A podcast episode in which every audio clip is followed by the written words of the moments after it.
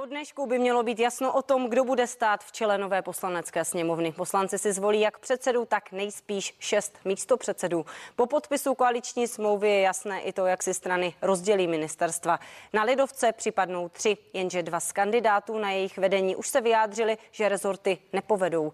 Mají za ně lidovci náhradu a kdo se ujme, zdá se, nechtěného ministerstva práce a sociálních věcí. Budu se ptát Mariana Jurečky, předsedy KDU-ČSL. Jehož jméno se teď právě v souvislosti s rezortem práce skloňuje nejvíc. Dobrý den vám přeju. Dobré odpoledne z Poslanecké sněmovny. Pane předsedo, lidovci získali ministerstvo životního prostředí, zemědělství a také právě zmiňované ministerstvo práce a sociálních věcí. Chtěli jste víc, nebo je to maximum možného?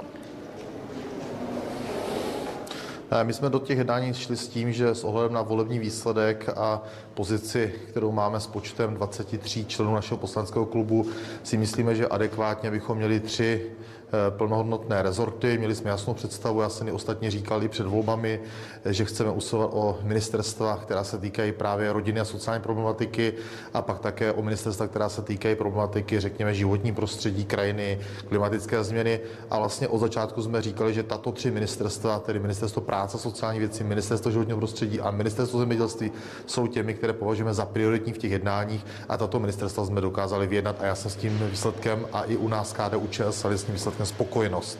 Nicméně teď to skoro vypadá, jako by to ministerstvo práce bylo jakousi nechtěnou nevěstou. Je to přece jenom post, kolem kterého se zmiňovala spousta dam jako možných budoucích ministryň.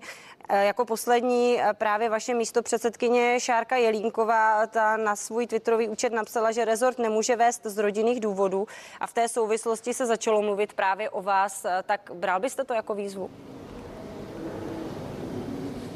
Já musím říct, že ty favority na ty ministry to vytvořila média. Já se tady těm 4 týdnům musím trošku jako pobaveně usmívat, že vlastně tady běhají jména a spekulace na ty jednotlivé rezorty a celou dobu říkám, že nebudu ani potvrzovat, ani vyvracet ta jména. Takže rozhodně nemůže platit to, že tady jako někdo to odmítl, někdo nemá chuť a podobně, protože já o tom, jaká je situace, jaké rozhodnutí na základě, řekněme, rodinné situace u Petra Hladíka i u Šárky Jelínkové vím víceméně záhy po té, co se uzavře volební místnosti. Jinými slovy, vůbec se o nich neuvažovalo, o Šárce Jelínkové a Petru Hladíkovi? Uvažovalo se o nich, ale okamžitě, řekněme řádově, několika dnů po volbách jsem měl od nich stanovisko, že z rodinných důvodů, které jsou, řekněme, zásadní, já je respektuji, akceptuji, oni byť třeba i rádi by do toho šli, to téma za KDU-ČSL dlouhodobě nesli a komunikovali, tak prostě na ty rezorty jít nemohou. A já to respektuji, jestliže jsme strana, která říká, že rodina je na prvním místě, tak když rodina řekne, že prostě z vážných důvodů to není dobré, není to možné, tak já si vážím toho, že to mí kolegové respektují, by to třeba pro ně mohlo být vrchol kariéry. A já logicky jako předseda strany jsem musel mít v zásobníku další možné varianty. A myslím si, že zrovna v oblastech, o kterých se tady bavíme, ať už je to zemědělství, životní prostředí nebo právě sociální oblast, máme v KDU-ČSL velkou plejádu odborníků, takže tady není žádná personální nouze, že by lidovci nevěděli, koho na těch ministerstvech chtějí za ministry. My v tom jasno máme, já to jasno mám za sebe, jenom respektuji nějakou zatím interní dohodu, že prostě až se dohodneme jako předsedové 5 stran koaličních, tak až následně to společně zveřejníme. My to právě slyšíme opakovaně, že máme jako novináři počkat, že nejprve je potřeba probrat program, teď už tady koaliční smlouva podepsána, pak, že je potřeba obsadit sněmovní pozice, pak, že bude demise vlády a v momentě, kdy bude Petr Fiala jmenován premiérem, tak budou představeni i ministři. Logicky ta nedočkavost prostě tady je, i v situaci, kdy je ta covidová situace taková, jaká je, i v situaci, kdy vám současná vláda nabízí, řekněme, nějakou ruku k té kontinuitě, to znamená jednání například s panem Válkem, nebo ministryně Maláčová budoucímu ministrovi práce a sociálních věcí nabízí jednání třeba na některých zásadních bodech ohledně energií. To znamená, není asi možné to odkládat do nekonečna. To znamená, víme, kdy se to dozvíme. Víte už termín, kdy to opravdu sdělíte, kdo budou ministři? Děkuji moc, vy jste to popsal naprosto správně, řekl jste vlastně i ten moment, kdy to zveřejníme, a za mě, tak jak jsem o tom mluvil třeba s Petrem Fialou, je to ten moment, kdy on bude jmenován premiérem, pak si myslím, že ten moment zveřejnit ty nominace jednotlivých stran na členy vlády. Jenom připomínám, já jsem byl aktivní účastník těch vyjednávání například po volbách v roce 2013 a tehdy jsme ty personály řešili zhruba někdy v druhé polovině prosince. Takže není to tak, že my bychom si dávali na čas, jednáme velmi rychle, jsme velmi efektivní, jenom to má nějakou logickou posloupnost a prosím pěkně ještě pár dnů vydržte. Tak my se o to pokusíme, já vás samozřejmě do těch odpovědí nebudu tlačit, nicméně mě by zajímala ještě jedna věc, když jste mluvil o Petrovi Hladíkovi a Šárce Jelínkové, vy jste na Twitter napsal, že vás velmi mrzí, že někteří místopředsedové z osobních důvodů nemohou vstoupit do vlády, že máte připravené kvalitní kandidáty, to jste ostatně říkal i teď v našem vysílání. Vy jste sám zastupitelem Olomouckého kraje, sám máte rodinu u Přerova, máte 5 synů, asi by se vám rozumělo těm rodinným důvodům s nás, pokud byste toto všechno neměl a přesto jste ve vysoké politice, máte vysokou stranickou funkci a z ní samozřejmě vyplývá v tuto chvíli, kdy jste součástí právě vládní koalice, i ta ministerská odpovědnost. Takže tam to necítíte jako jakési zklamání a jakýsi rozpor? Ne, já vždycky respektuji to, že v té rodině na to musí být shoda. V mém případě na to musela být shoda v tom, že má rodina, moje manželka a děti byli připraveni říci ano, když jsem kandidoval na předsedu, umíme to pochopit, umíme to unést ve všech důsledcích, které to bude pro nás přinášet, včetně toho, že táta od rodiny není tak často doma.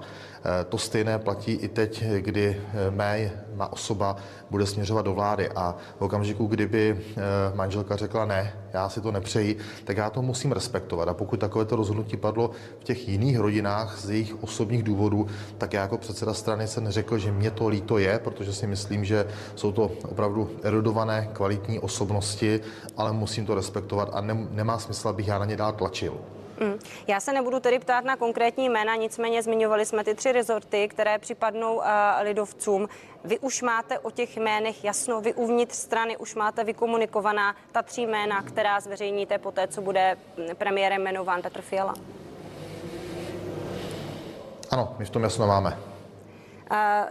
Ještě se chci zeptat na jednu věc v souvislosti možná s troškou nadsázky, jestli pokud by byla personální nouze a pokud by nebylo jasné, kdo obsadí ministerstva, co taková funkce dvojministra, nedal vám ministr Havlíček možná takový nějaký dobrý tip, jakým způsobem vyřešit tu situaci, pokud byste se dostali do nějaké personální nouze, samozřejmě s trochou nadsázky.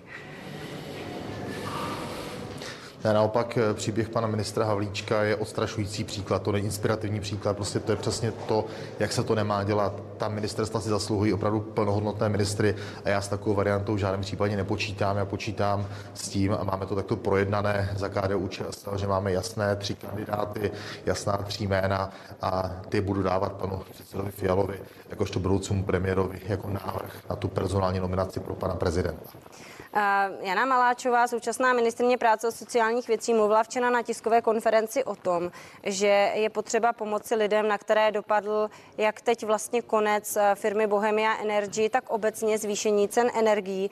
V případě té dlouhodobější pomoci řekla, že je potřeba, aby se jednalo i právě se členy budoucí vlády anebo s lidmi, kteří obsadí ministerstvo práce a sociálních věcí. Jste součástí těch vyjednávání? Tento okamžik, kdy spolu mluvíme, ještě nejsme toho součástí. Já jsem s Janou Maláčovou včera mluvil, to mohu potvrdit. Slibil jsem jí, že za nás určitě do toho týmu, který se tou problematikou bude teď zabývat v příštích týdnech, vyšleme experta, vyšleme odborníka. Já si myslím, že tady má být určitá kontinuita. Nicméně nehodláme tady suplovat práci ministrů této vlády, ti mají opravdu tu plnou zodpovědnost do toho posledního dne, kdy budou na těch úřadech. A já velmi kvituji i to, co včera Jana Maláčová řekla, že vlastně za ten stav a za tu situaci nese hlavní zodpovědnost vláda Andreje Babiše. Bylo to, myslím, že velmi otevřené a teď je samozřejmě na této vládě i budoucí, abychom dokázali udělat rychlá opatření, která budou znamenat konkrétní adresnou pomoc. Nikoli v plošné cukrování, tak jak to teď dělá vláda tím, že říká, že odpouští DPH, to těm lidem, kteří jsou to největší problém, vůbec, ale vůbec nepomáhá. Takže tady je potřeba, aby opravdu teď velmi rychle v řádu prostě notek dnů byl jasný vzkaz lidem. takovéto konkrétní opatření na pomoc vám, například přes tu mimořádnou okamžitou pomoc, nebo případně ještě přes jiný nástroj, třeba po novém roce, třeba přes nástroj úpravy parametrů příspěvku na bydlení. Takovou konkrétní pomoc máme pro vás připravenou a vy ji můžete požadovat tehdy a tehdy a víte, že vám to zakompenzuje takový nárůstu té ceny. Máme trošku technické problémy, my se omlouváme za trošku zhoršenou kvalitu zvuku. Bylo by samozřejmě výborné, kdyby se nám to podařilo odstranit, možná i na místě, nevím, jestli přímo v Poslanecké sněmovně máte nějaký problém s mikrofonem. Já možná zkusím položit další otázku, jestli bude možné ten problém vyřešit. Vrátím se tedy k tomu, co navrhuje paní ministryně Maláčová. Právě ta pomoc se má týkat hlavně těch bývalých zákazníků Bohemia Energy, ať už jde právě o využití dávky mimořádné okamžité pomoci na doplatek po tom, co ten klient vypoví smlouvu s tím dodavatelem poslední instance, ale taky třeba na uhrazení nájemného, pokud se příliš finančně vyčerpal tím, že zaplatí vysokou částku právě za ty zálohy na energie dodavateli poslední instance. Podle vás tyto dva návrhy, ty už míří správným směrem, ty už jsou adresné, ty už poskytnou opravdu pomoc těm lidem, kde je potřeba? Já si myslím, že jsou už adresné, je to ten správný směr, je tady ale ještě jedna rovina, kterou podle mě vláda měla prověřit, a to je například ještě spolupráce, úzká spolupráce s těmi dodavateli poslední instance, řešit nejenom tu otázku, to zastropování záloh, řešení ještě rychlosti přechodu těch smluvních závazků a té situace pro ty klienty, kteří třeba u dodavatele poslední instance byli jenom velmi krátce a přechází někam jinam, aby tam bylo daleko rychlejší doúčtování a rychlejší, operativnější převedení.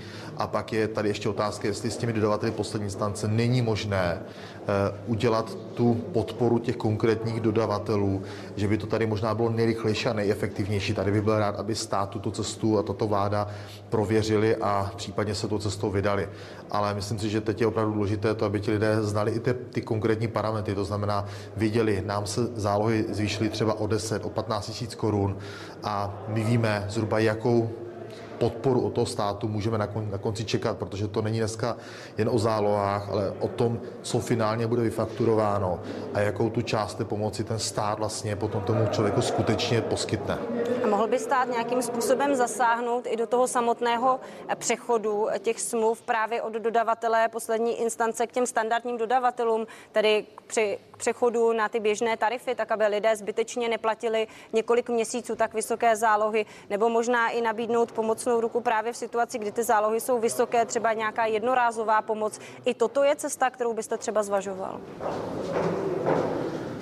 Já si myslím, že by stát určitě měl teďka velmi aktivně s těmi dodavateli poslední instance jednat, ale i s ostatními účastníky toho energetického trhu, protože tady se ti klienti dostávají do docela složité situace, že třeba u dodavatele poslední instance jsou třeba jenom nějakou část měsíce, ale už mu z toho závazku vyplývají nějaké zálohy.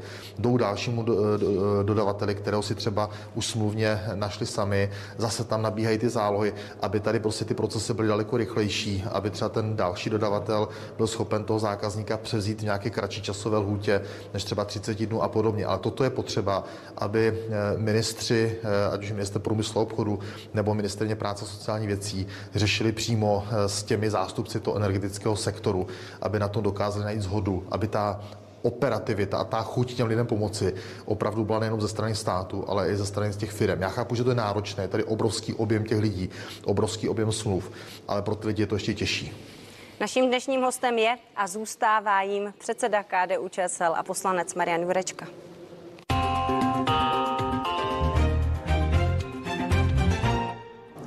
Pojďme se ještě zastavit u současné covidové situace. Vláda se snaží čelit té složité epidemické situaci tím, že vydává jednotlivé opatření. Dnes třeba rozhodla o zpřísnění režimu na vysokých školách, ale také o tom, že se povinně budou testovat zdravotníci a lidé v sociálních službách, kteří nejsou naočkovaní. Jak vnímáte tyto dílčí změny? Budou stačit k tomu, abychom zdolali epidemii, nebo máte nějakou jasnou, ucelenou představu, že tyto dílčí změny stačit nebudou a bude potřeba znovu sáhnout nějakým balíčkem opatření, aktivovat znovu psa nebo něco podobného? Tak tyto dílčí změny si myslím, že vlastně jsou reakcí na tu zhoršující se situaci a jsou ty dílčí změny z mého pohledu celkem logické. Já je poměrně chápu, byť nejsem na tuto situaci odborník, na to i u nás v koalici Spolu máme jiné erudované osobnosti.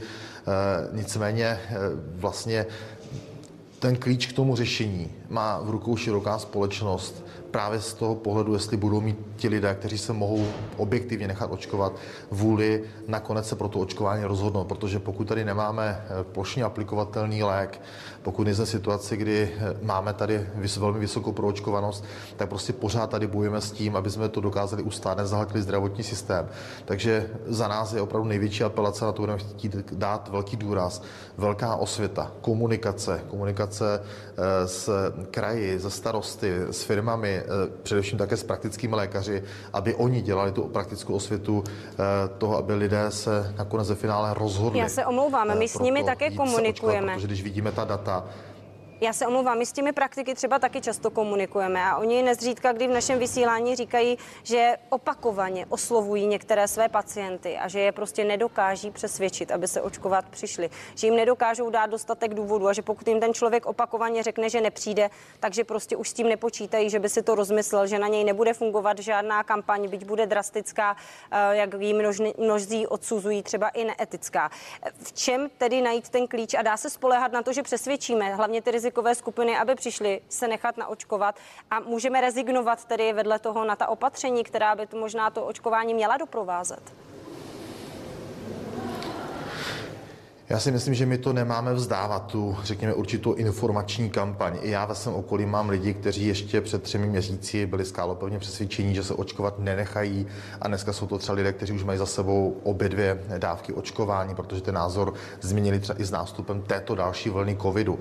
Takže podle mě se máme o to snažit, včetně i k cílené komunikace zdravotních pojišťoven na ty, řekněme, především ohrožené skupiny obyvatel, jako jsou seniori a podobně. Prostě toto je věc, kterou my musíme, řekněme, neustále komunikovat a říkat nejenom ta pozitiva, ale říkat i objektivně ta rizika. To jako nemůžeme to lakovat jenom na růžovo. A zároveň se máme snažit vybalancovat i ty opatření, která třeba budeme dělat cíleně, lokálně, podle té situace. Rozhodně pro nás je zásadní nedopustit a nedostat se do situace, aby tady byl nějaký celostátní lockdown, abychom tady zavírali školy. To my za koalici Spolu rozhodně nechceme dopustit. Pojďme ještě zmínit to dnešní hlasování ve sněmovně právě odtamtud jste se k nám připojil do vysílání. Vy teď máte přestávku do 1 hodiny, nicméně po 1 by mělo dojít také na hlasování a na schvalování předsedy Poslanecké sněmovny a na volbu místopředsedů. Tak v této souvislosti 2 jména, Radek Vondráček, Tomio Okamura. Někdo z nich má šanci získat vaši podporu? My jsme to deklarovali v posledních 2-3 týdnech celkem jasně i s těmi důvody, proč například za náš klub ta podpora pro jak Tomio Okamuru nebo Radka Vondráčka není možná. Takže na tom našem stanovisku se nic nezměnilo. To prostě není tak, že my jsme tady jako automaty na hlasování, že tady přijdou ostatní strany, automaticky dají nominace a my to automaticky přijmeme a schválíme. Ti lidé do vedení sněmovny nejsou jenom ti, kteří řídí ty schůze, ale jsou to lidé, kteří reprezentují tu sněmovnu navenek v České republice, ale i v zahraničí. Takže myslím, že tady každý ten poslanec má uplatnit, řekněme, nějakou svoji představu i nějakou výhradu svědomí, zdali toho kandidáta zvolí či nezvolí. Pak je samozřejmě také otázka, co bude dál. Bude zvoleno vedení sněmovny, vláda, současná vláda Andreje Babiše podá demisi a poté asi přijde na řadu tedy představení nových členů vlády, tak se vlastně vracíme zpět v tom kruhu k některým těm jménům, o kterých se mluví, Jan Lipavský, Mikuláš Bek. To jsou třeba jména, která pro prezidenta můžou být jakýmsi způsobem problematická. Máte v té koaliční smlouvě, kterou jste podepsali, zakotvený nějaký mechanismus, jak budete postupovat, pokud Miloš Zeman bude mít s jakýmkoliv z nominantů, kterému navrhnete, problém? Takhle, já neznám zatím v tento okamžik finální nominace našich koaličních partnerů z koalice, například Pirátů a STAN. Nekomentujte konkrétní jména, tady, ale ten mechanismus spíš, pokud se to stane a stát se to může. Tak chci říct, že nemohu komentovat ta konkrétní jména, ale za nás, a řekli jsme to zcela jednoznačně jasně, Ústava nedává pravomoc prezidentovi republiky, aby mohl on nějakým způsobem lustrovat členy vlády. Ústava říká zcela jednoznačně, prezident na návrh předsedy vlády jmenuje. Takže my si zatím to stojíme, my hodláme postupovat v souladu s ústavou a očekáváme i při těch proklamacích, které tady zazněly od pana prezidenta při tom pátečním rozhovoru pro Frekvenci 1, že tak to bude postupovat i on. Takže že v minulosti Andrej Babiš couvl a přišel třeba s jinými nominacemi, to je něco, co vy prostě nepřipustíte. Pokud navrhnete nominanty, budete si na nich trvat. Ano, budeme si za nimi stát, protože tu zodpovědnost za to složení té vlády nese předseda vlády a neseme ji jako představitele stran vůči poslanecké sněmovně. To je ten orgán, který vlastně potvrzuje tím hlasováním o důvěře vlády, že takovou tu vládu personálně i programově chce a bude za nimi ta většina ve sněmovně stát. A já tady nechci přistoupit na to, že budeme přepisovat a měnit ústavu a říkat, že najednou je tady jiný ústavní systém a že tady se dostáváme do nějakého modelu, kdy prezident si utváří svou vládu. Ne, tak to není prostě možné na to přistoupit a je to prostě určitá hra a já ji odmítám hrát.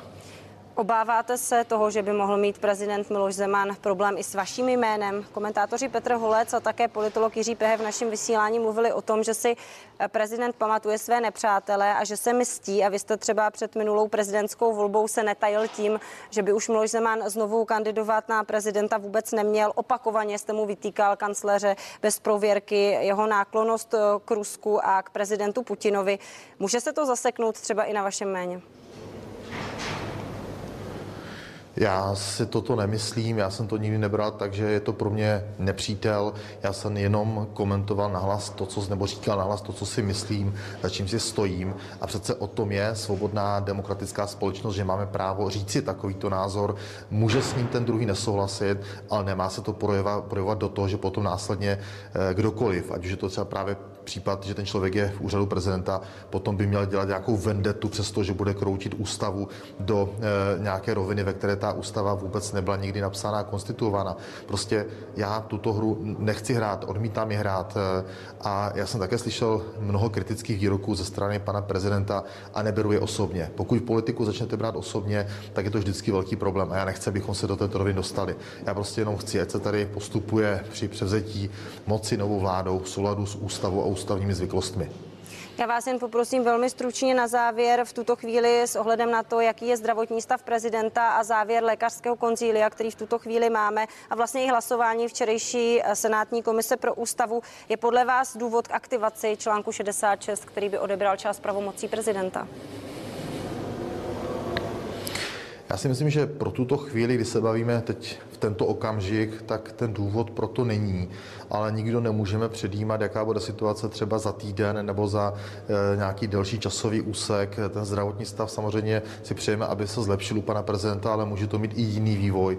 Takže prostě nelze říct, že tady debata kolem aktivace článku 66 je jednou provždy v rámci tohoto třeba volebního období ukončena. Prostě pokud ta situace to bude vyžadovat, tak se k té debatě znovu vrátíme. To mně přijde, že to je celkem logické, že to každý normálně uvažující člověk tak to chápe. Ano, dodává v našem vysílání předseda lidovců a také poslanec Marian Jurečka. Moc vám děkuju, že jste tu byl, že jste si udělal čas v rámci jednacího dne. Nashledanou. Děkuji za pozvání, pěkný den. A s vámi se, milí diváci, taky loučím už za okamžik zpravodajský souhrn ve 13 hodin. Krásný den i ode mě.